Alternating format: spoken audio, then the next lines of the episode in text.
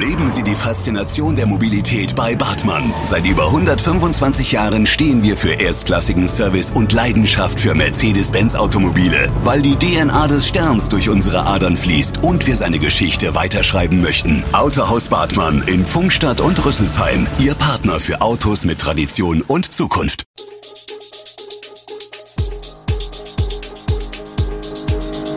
Gude, unser morgendliches News Update.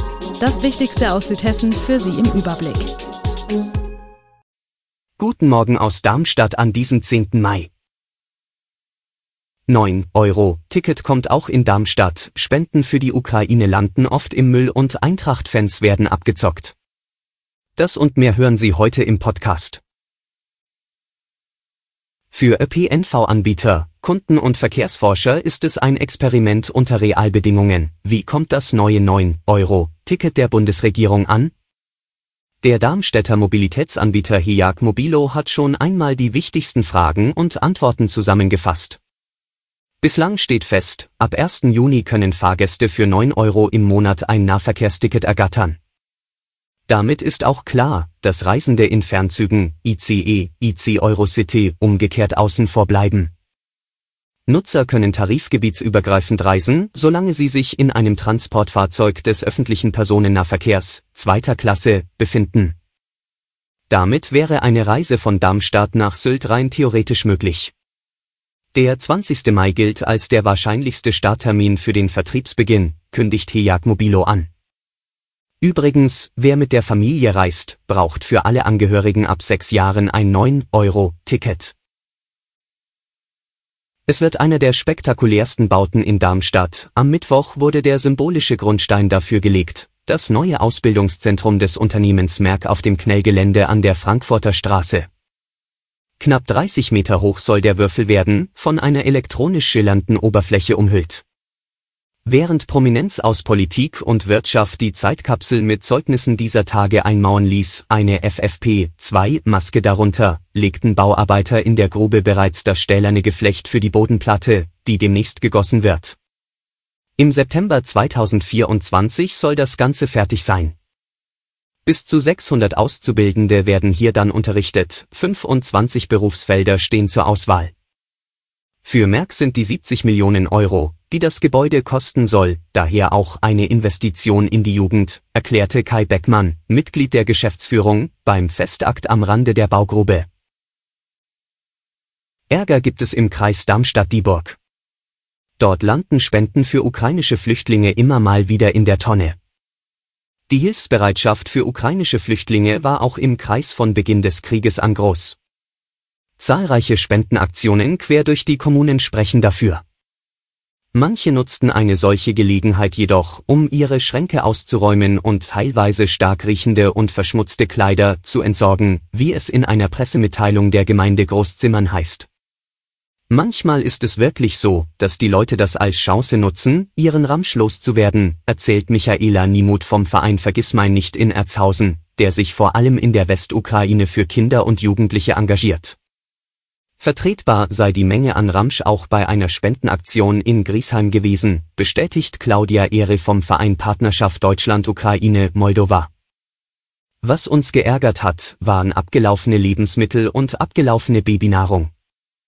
Wir müssen streng darauf achten, dass das Verfallsdatum nicht überschritten ist, sagt Ehre. Wir schauen nach Rüsselsheim. Auf dem ehemaligen Rabgelände tut sich was. Vor einigen Wochen haben wir mit den Rückbauarbeiten begonnen, sagt Julia Richter, die das jahrelang brachliegende Gelände im vergangenen Herbst gemeinsam mit ihrem Mann Wolfram erworben hat. Dort sollen die dreijährigen Pferde aus der eigenen Zucht, Hannoveraner und Oldenburger, für den Dressursport beritten und ausgebildet werden. Aber auch Platz für private Einsteller soll geschaffen werden. Arbeiter sind auf dem Gelände unterwegs, ein kleiner Bagger schichtet den Metallschrott auf, der bei den Abbauarbeiten angefallen ist. Fast alle Gebäude werden abgerissen oder entkernt und umgebaut. 96 Ställe sind geplant, etwa die Hälfte davon wird für private Einsteller zur Verfügung stehen. Die Nachfrage ist sehr groß. Aus dem gesamten Rhein-Main-Gebiet erreichen uns Anfragen, berichtet Julia Richter. Den Bitten um Reservierung oder Aufnahme auf eine Warteliste kann sie aber nicht nachkommen, solange noch nicht feststeht, wann alle Arbeiten beendet sein werden. Ein Blick zum Sport. Noch acht Tage, dann spielt die Frankfurter Eintracht am Mittwoch in Sevilla gegen die Glasgow Rangers um den Sieg in der Europa League und die Teilnahme an der Champions League in der kommenden Saison. Und alle wollen hin. Innerhalb von 48 Stunden sind 100.000 Kartenwünsche eingegangen. Einfach gigantisch, sagt Eintracht-Boss Axel Hellmann. Doch der Endspielort, sowohl die Stadt als auch das Stadion, sind nicht bereit für eine Faninvasion. Das Desaster beginnt mit der geringen Ticketanzahl, die beiden Vereinen zur Verfügung steht. Die Eintracht wird wie die Rangers etwas über 10.000 Karten erhalten, denn das Stadion fasst nur 40.000 Zuschauer. Wer trotz aller Knappheit dennoch eine Karte ergattert hat oder noch ergattern wird, steht vor noch weit größeren Problemen. Denn die Fluggesellschaften, die die Fans nach Sevilla bringen sollen, und die Hotels in der Stadt haben das große Geschäft gewittert und gnadenlos zugeschlagen. Die Preise sind enorm gestiegen.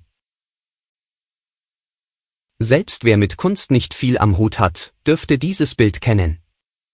Ein von US-Künstler Andy Warhol angefertigtes Porträt von Marilyn Monroe ist in New York für rund 195 Millionen US-Dollar, etwa 185 Millionen Euro, versteigert worden und damit zum teuersten je versteigerten Kunstwerk aus dem 20. Jahrhundert geworden.